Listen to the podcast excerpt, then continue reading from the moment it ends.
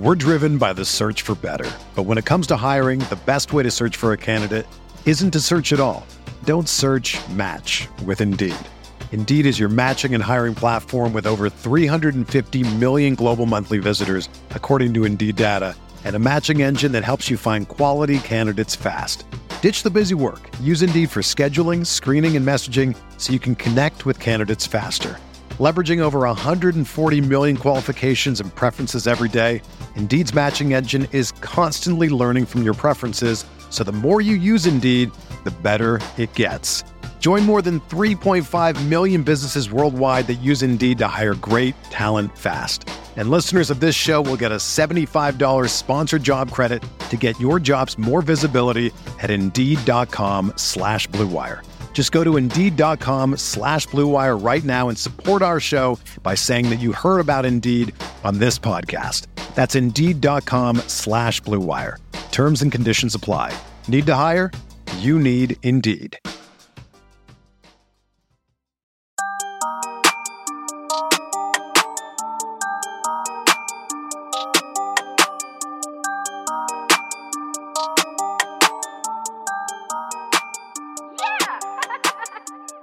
And welcome to another episode of the Golden Blogs podcast, the Bearcast. We are back live ish uh, via Skype here today, um, just because we didn't have the scheduling work out properly because I had a NBA fantasy draft last night, and which is Sunday.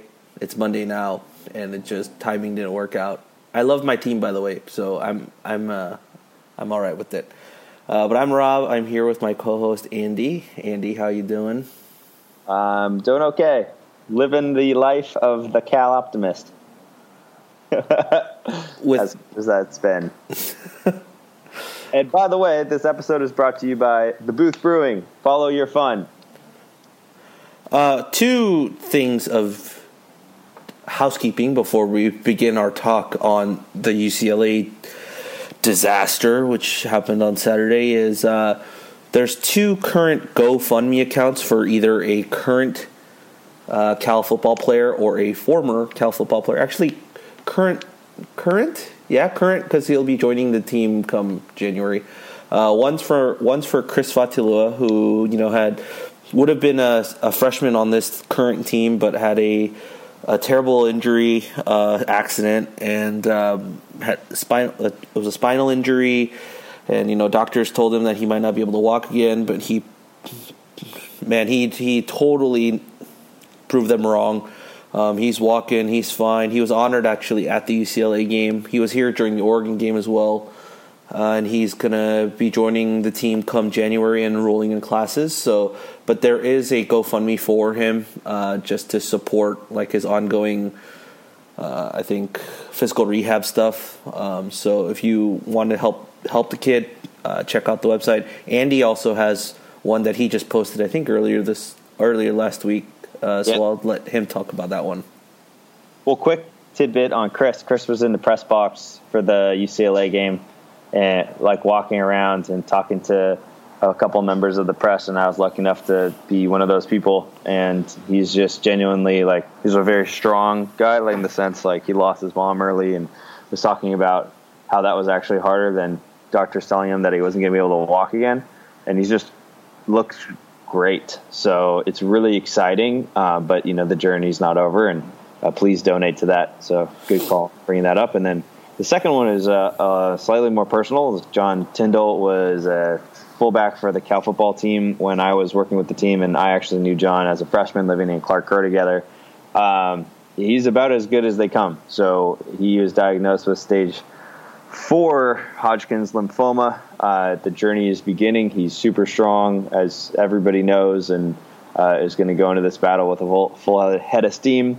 But uh, you know, needs a lot in regards to medical resources and potential treatment plans. So, if you know any donation is helpful, and uh, the whole family is super grateful to the Cal community as a whole. I know that, and uh, just um, yeah, appreciate any support that anyone can give. And if you can't, like, just keep them in your thoughts. And uh, as we all go through this thing called life, nothing is guaranteed, and uh, let's support our fellow Cal Bears.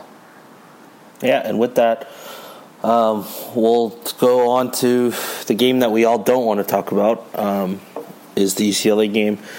So just for starters, uh, UCLA playing at Cal October, which was October 13th, by the way.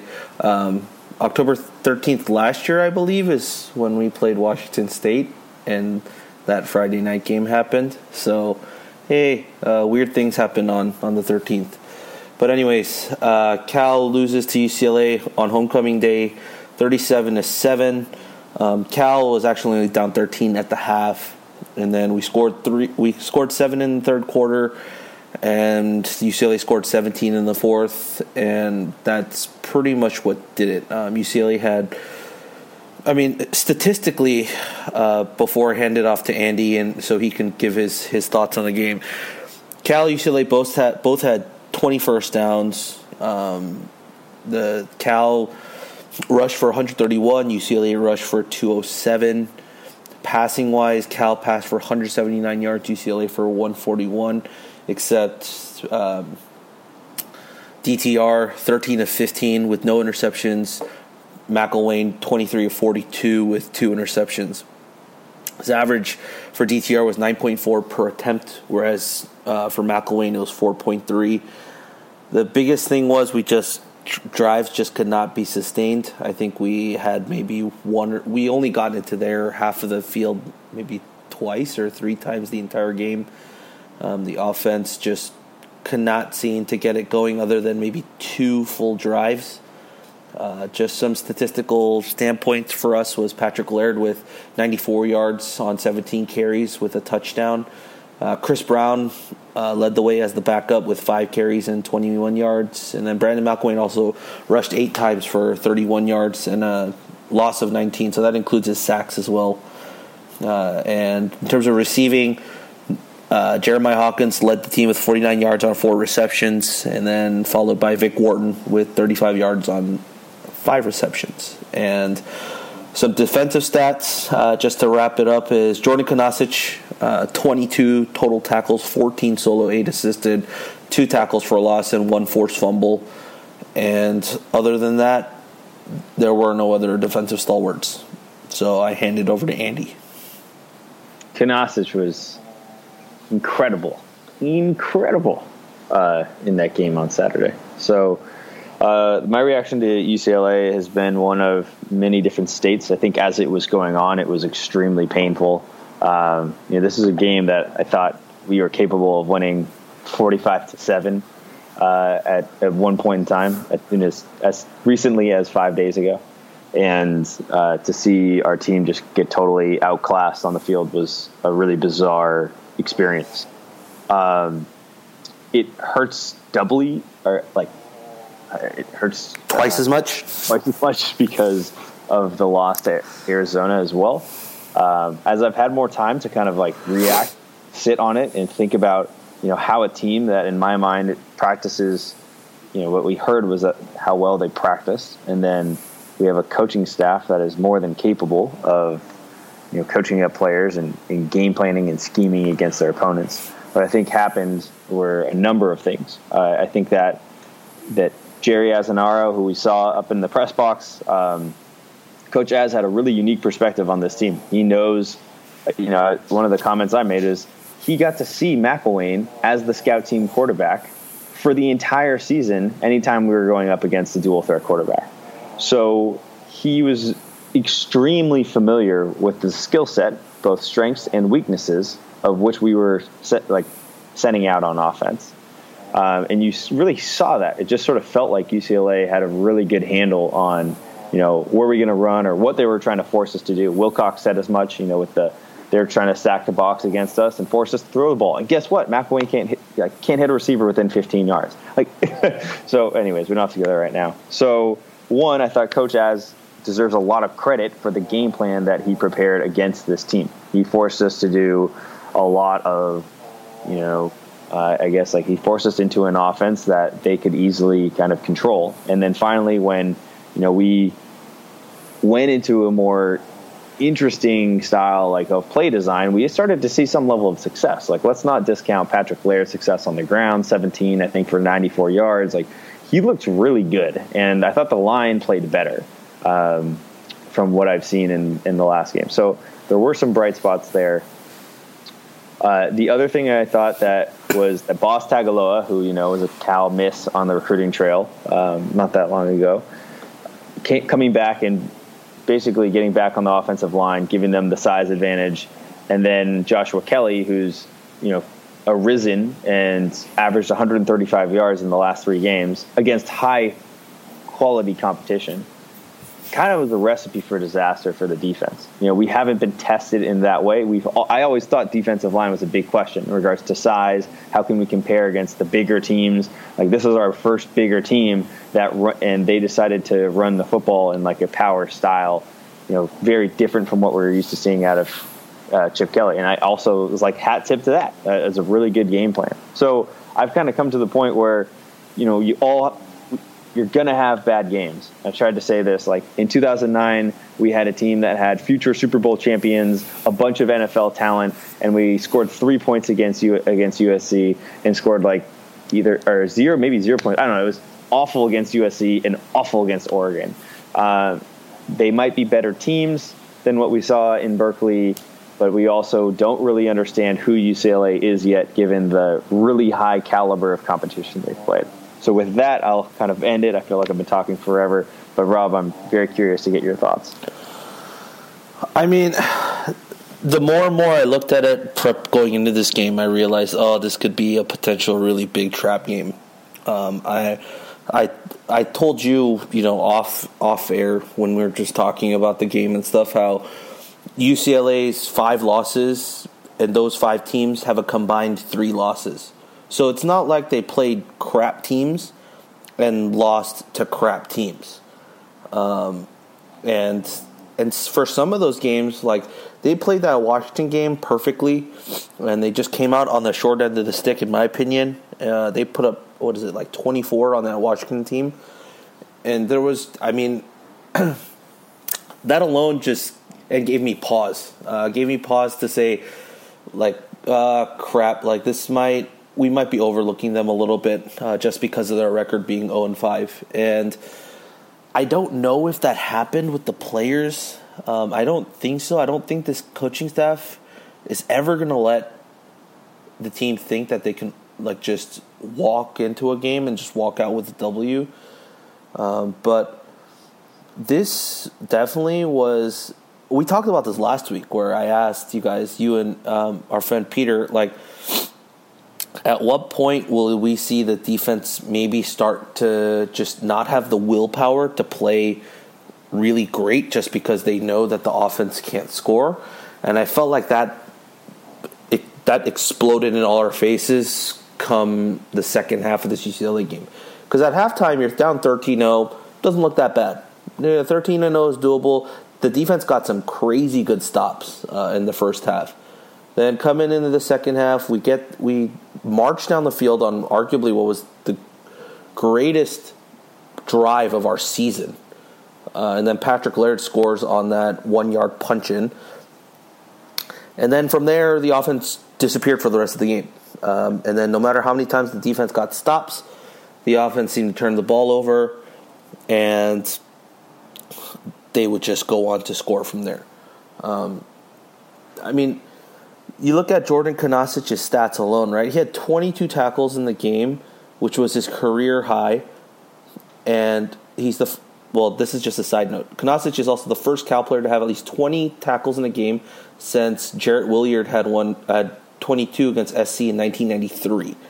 So, holy crap, record-setting day. But that's also not a good sign, considering the fact that we, if he had to tackle 22 different ball carriers. Oh my goodness. I mean, not 22 different ball carriers, but 22 times. That means they were, I mean, you we saw it in the game. The, the running lanes and just we're just getting blown wide open. And and then of course with DTR too, who they just ran the zone read a bunch of times and he would just take off and there's a bunch of times where he scrambled as well and we just couldn't keep up to him or get up to him and yeah, as you said, it, it came down to our. I mean, it, it came down to also at the Oregon, the same thing with the Oregon game. We can't play a three man front and drop everyone into coverage because our three man front will not get pressure on the quarterback. The only way our defense is super effective is when we get at least one guy to disrupt the pocket from one side of the one side of the pocket and that allows our DBs to make plays off of quarterback hurries or just throws on the run. But because we let DTR sit there and you know pick apart our defense, same thing happened with uh, Herbert but just not to that extent because Herbert is way better of a quarterback. And yeah, he just he we forced him to do that, and he showed that he could do that. I mean, there's a reason he was a highly touted quarterback coming out of um, high school. So he did exactly what he needed to do. We definitely didn't, and then we just imploded on ourselves come the fourth quarter. And my God, it was not pretty to watch.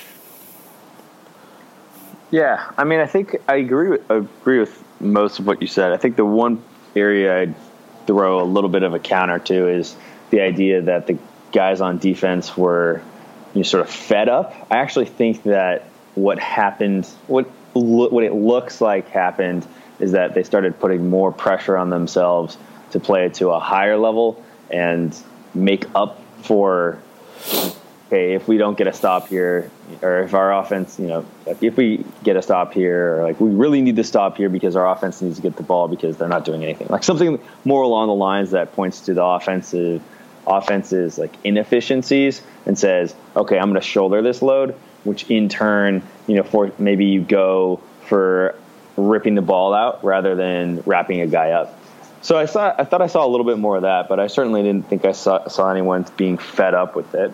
Um, and and the nice thing about this game, in a really weird, ironic way, is that the defense had you know quite a few things to work on. It's like the offense would go three and out or whatever and make some stupid mistake, and then the defense would let UCLA rattle off like a seven minute drive, and so it just sort of it didn't really feel like they were getting off the field all that fast. It would be one thing if it was like the other early in the game. It was that case where we got the stops, we turned, gave the ball back to the offense, mistake, mistake, mistake. You know, frustrating. But then at the end of the game, it was like give the ball back to UCLA gets the ball, they drive for eight minutes, then it comes back to Cal, and then the fourth quarter is like almost a wash. It's just like okay, yes, we're going to give them a lot of points and turn the ball over, and hooray, we're back to you know Cal football the last three weeks, and it's just abysmal to watch.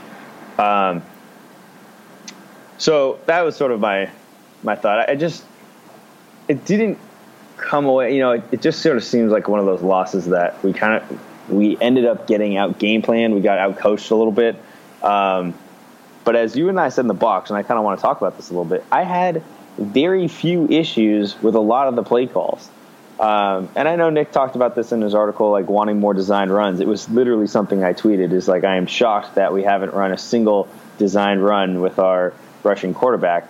But if it's true that the defense was showing an eight-person front and like stacking, or sorry, eight not eight-person front, but eight in the box, and that's what the you know Baldwin is seeing from the box, then he's probably not going to call those plays because they have a very low likelihood of being successful. And the most successful running play we had from the quarterback position was because we hadn't run any of those, and it was right before the half was ending, and uh, McIlwain dropped back, and then it was like a delayed run, and it was really really successful because the defense was you know keying on the fact that he was going to pass.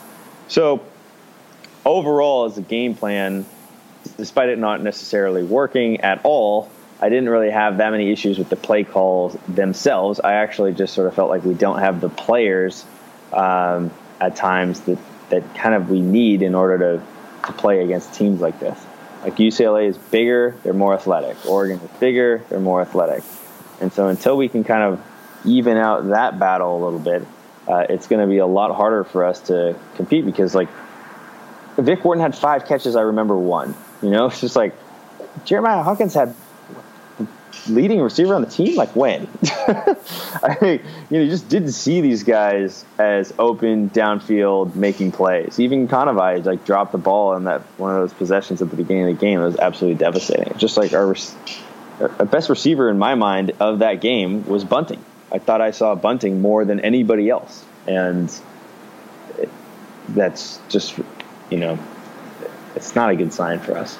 Yeah, I think the one thing we also do have to talk about is we're talking about the quarterbacks because that's pretty much what's what's hindering this offense. I mean, there's there's a lot of issues, but the inconsistency at the quarterback position has definitely forced our offense to either be dumbed down to a very very basic read option offense or something that we try to go a little bit more and it doesn't work or we just have to use as many trick plays as we possibly can find. Um, and so I mean, word came out earlier last week about uh, Ross Bowers potentially being injured, right? From some random Twitter account. Finally. Finally. Um, and then on game day, uh, Rusty Simmons with the Chronicle tweeted out that he confirmed that Ross Bowers does indeed have an injury. There's no timeline of this injury whatsoever. That's all, all it sounds like all that he can confirm is that Ross is actually injured. So,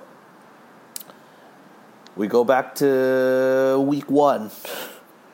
Like, it, Ross plays that first quarter, and and now everything st- starts to make.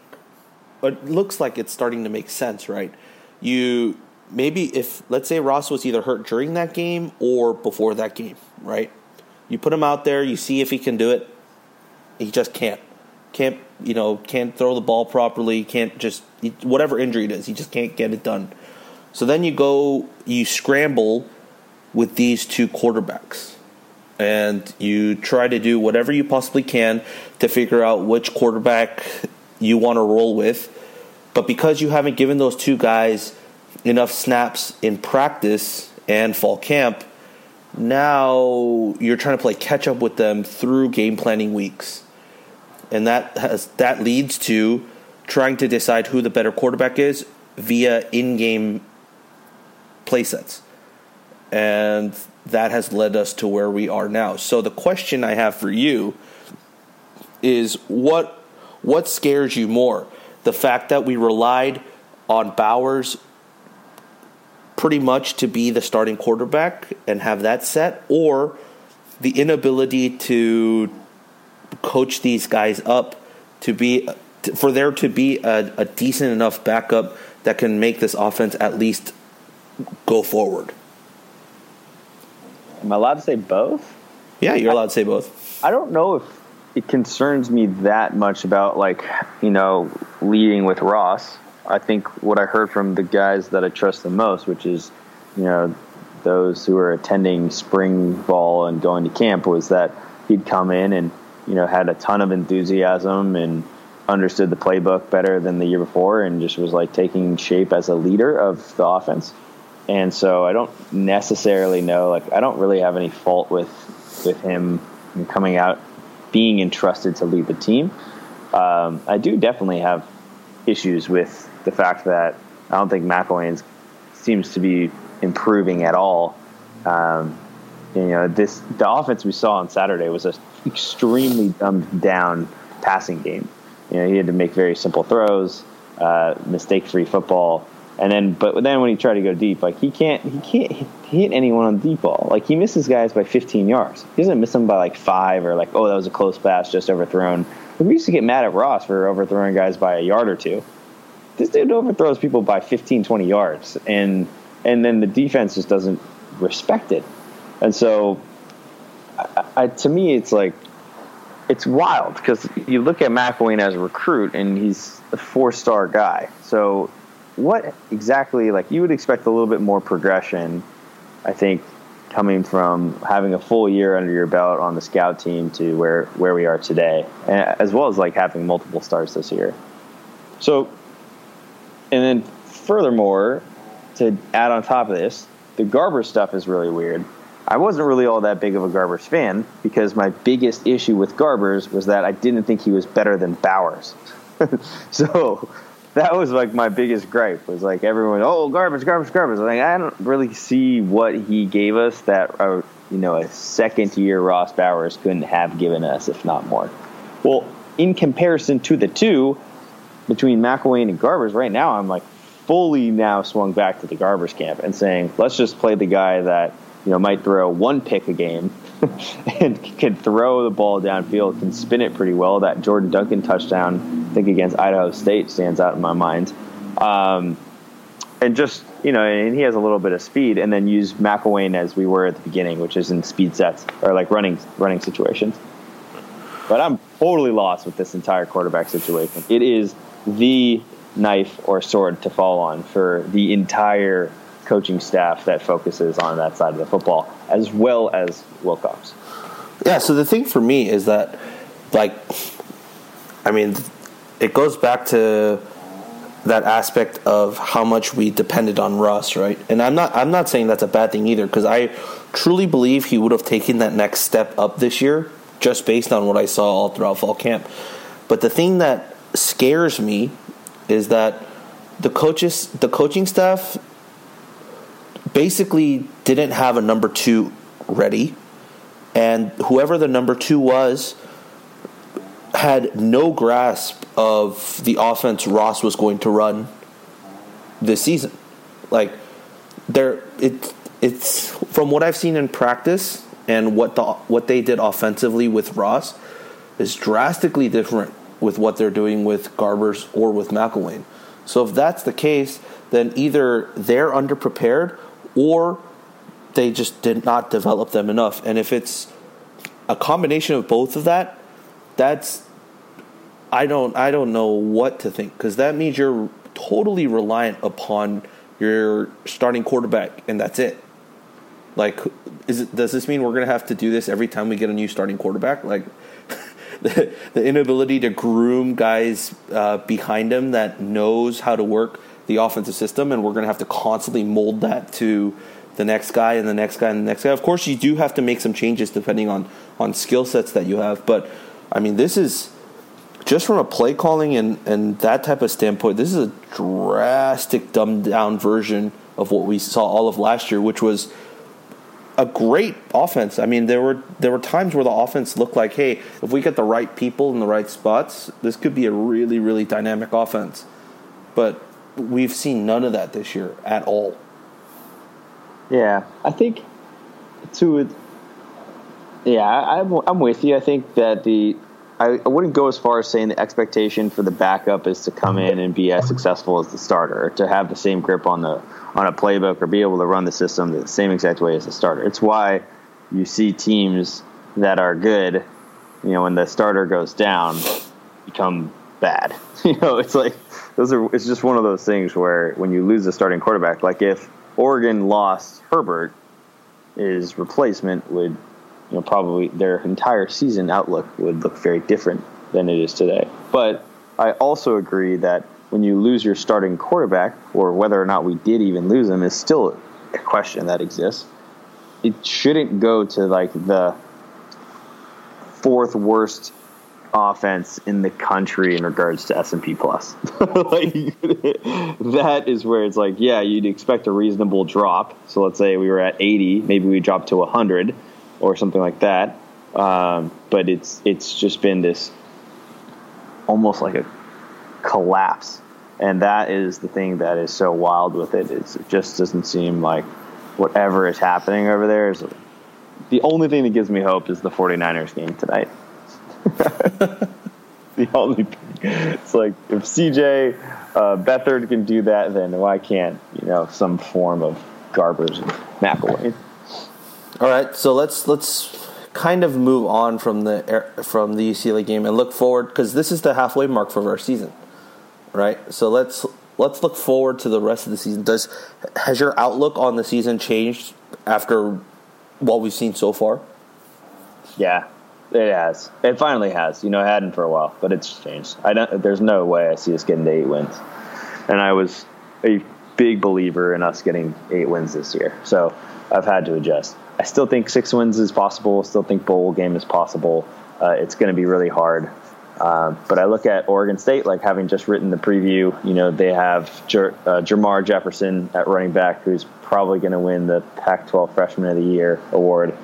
Um, who's incredible. But I'm not that worried about our defense going up a team against a team that has a ton of screen plays and misdirections. I think our defense is really well coached and can adapt to that. And we've seen what you know a Cal defense can do against a Washington State offense. So, uh, and I do think that this is the perfect matchup for the Cal offense to come into. I mean, UCLA could could very well have been very underrated, and then to have them, you know, to be Cal and then go to Oregon State on the road that's 124th in S&P plus on defense. Like, what a perfect time to get you know that.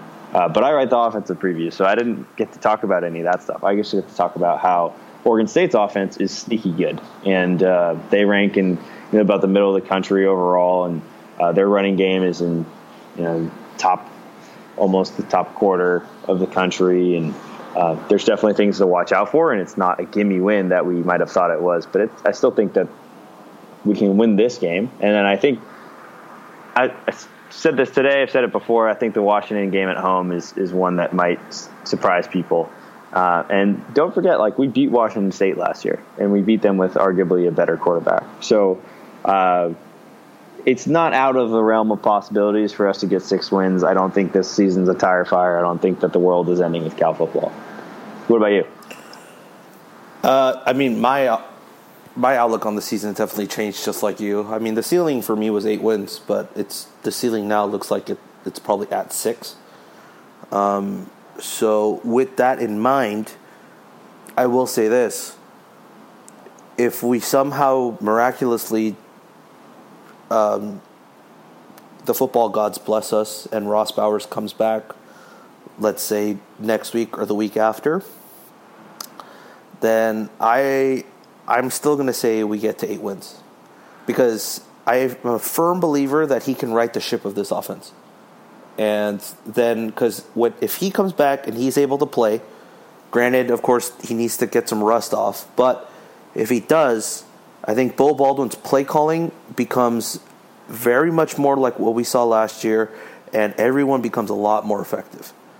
And so we're going we're going with that, but it's all dependent on whether he can come back or not. Because, I mean, let's let's be real. I just I don't trust any of the quarterbacks we have that are playing right now to to get us out of this rut. To like to to somehow all of a sudden just everything starts clicking um, this week at Oregon State, and it just we just come out and go, oh okay, so we just needed a couple games to just uh, get our feet back under us. Yeah, it doesn't look like that's going to happen. But I think that Ross Bowers might be the guy that's able to do that if he were to come back.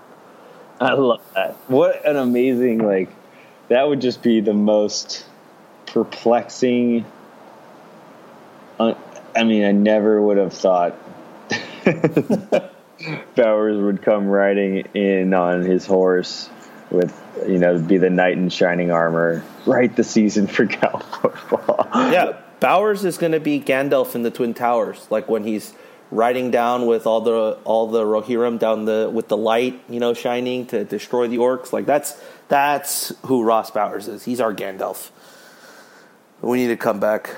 Um, yeah, I mean, there's just there's so many questions regarding like how they've handled a lot of this, like especially with the injuries and all that, and the timing of them confirming Ross's injury too for me seems suspiciously like just a perfect PR timing to just be like, oh yeah, he's injured, and then so the other teams aren't worrying about him at all, and then all of a sudden he's on the field as the starting quarterback. Like I feel, I just it feels like that type of thing. Knowing how this staff has operated so far, I wouldn't put that out of them to be like, oh, he's he's okay now. All right, let's say he's injured, and then he's going to start in the, in that first week. Like they've been so good with gamesmanship that I think this could also be one of those things. Yeah, that'd be really interesting. I mean, from what we know, it's a thumb injury and it's broken, so it probably needs on the throwing hand probably needs four to six weeks at least to recover. Well, which so, is rumored. Like we haven't. That's just the guy who tweeted who said that the thumb it's a thumb injury and he heard it from Ross's dad. Like none of us has been able to confirm that, nor will we ever be able to confirm that because the coaching staff and Cal football just doesn't talk about injuries. Uh, I thought the thumb part was included in the tweet. No, he, um, it was uh, Rusty just tweeted saying that he conf- he can confirm that Ross is injured. Hmm. That's all it said. So we don't know what the injury is. if what if he's acknowledging that the tweets are true, um, no idea.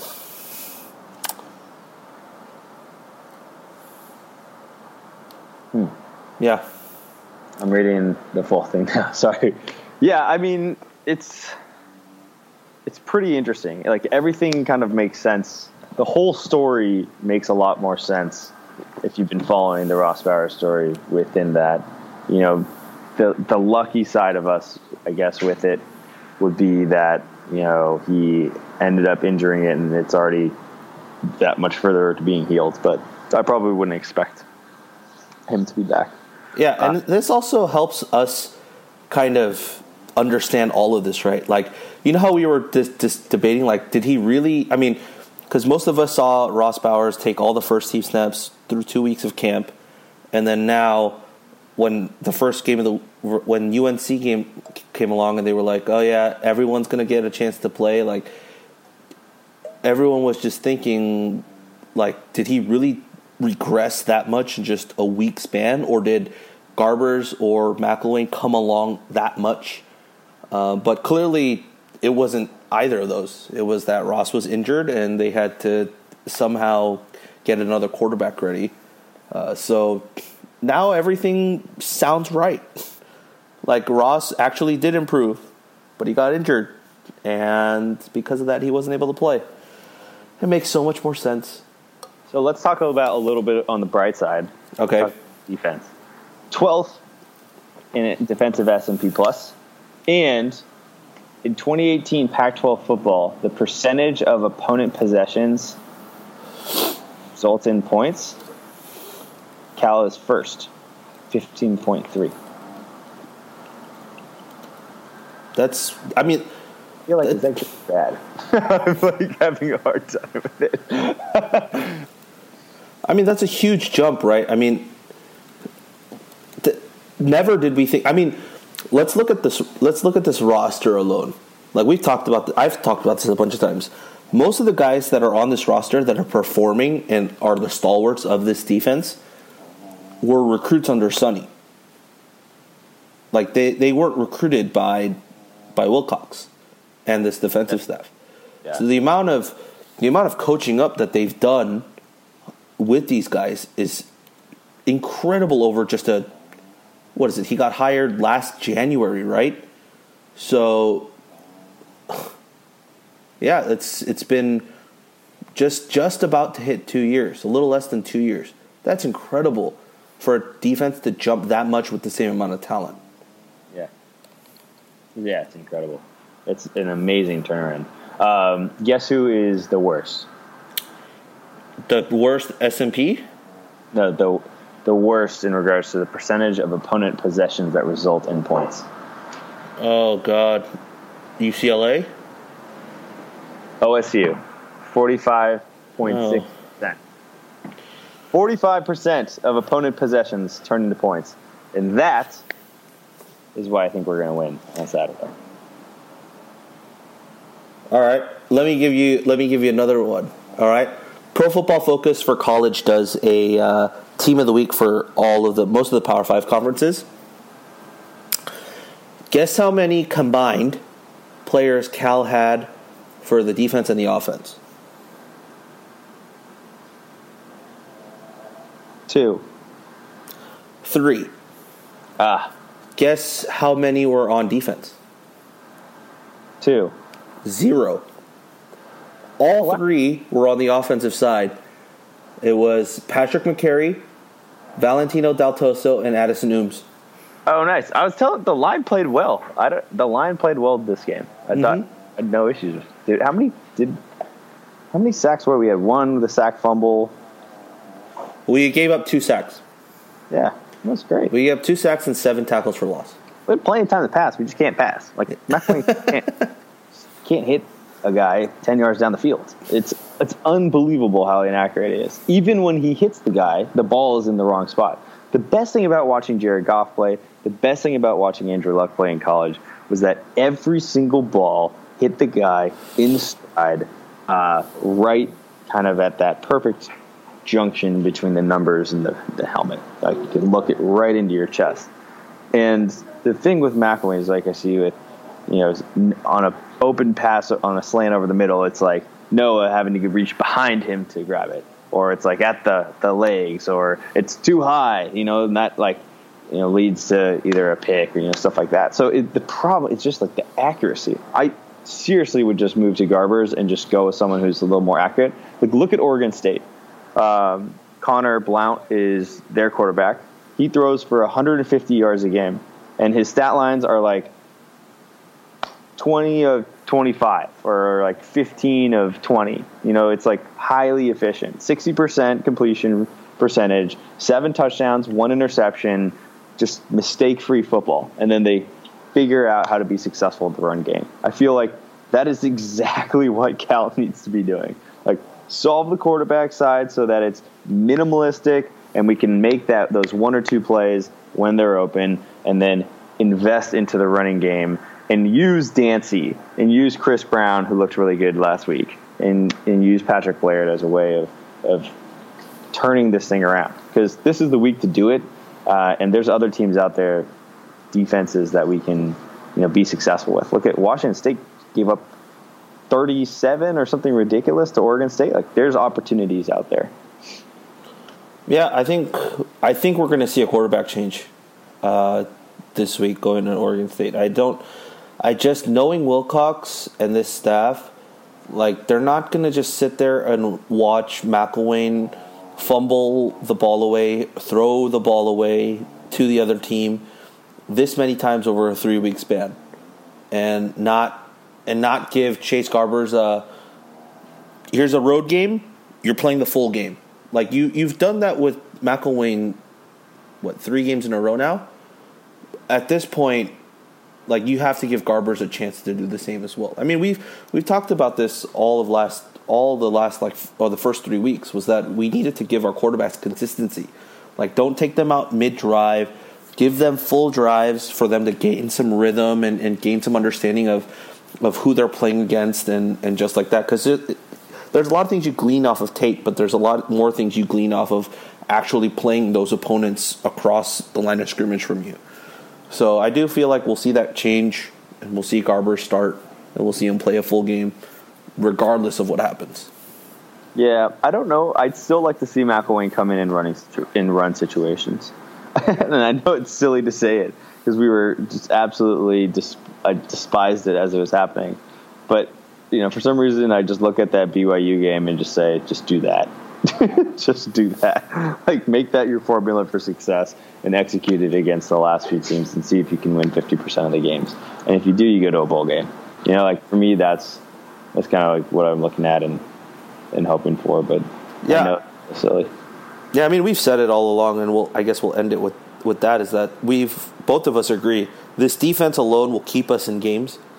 Um, it does, it's not necessarily that they'll keep us in games the entire game, because at some point the defense is going to tire out too, right? But they'll keep us in games, you know, either till halftime or maybe to the third quarter. And if our offense can somewhat gain them a cushion by that point, I think we we win those games handedly. Yeah. Mm-hmm. It's just our offense has not been able to even give them a touchdown cushion. So I agree. Yep, that's pretty much it. Um, I feel like we just ranted for like 40 minutes or so. Yeah, there was some format to it. um, so you have your article going up on Wednesday. Um, I got a bunch of things going up this week too regarding some basketball stuff, and also with basketball seasons right around the corner. That's it's yay ish. Um, yeah, we yeah. we will see what, what happens there. Uh, but yeah, basketball season around the corner. The NBA starts today. If you're listening on Tuesday, so um, it's it's a good time. I love this time of year. Um, it just sucks that we're not winning, uh, but I mean, there's just so many things to do and watch now. Uh, but yeah, that pretty much wraps it up for us. Any other closing thoughts, Andy? No, I think we covered it all. Sweet. On awesome. to on to a victory pod next week. Please, after Oregon State, I'm I really do want to crack open a beer in happiness and not have to open hard liquor in sadness. Back to the booth beers. Come on. There's still a bunch in my fridge, so we can drink that on Sunday come record time. Uh, but yeah, that wraps it up for us. And as always, go Bears. Go Bears.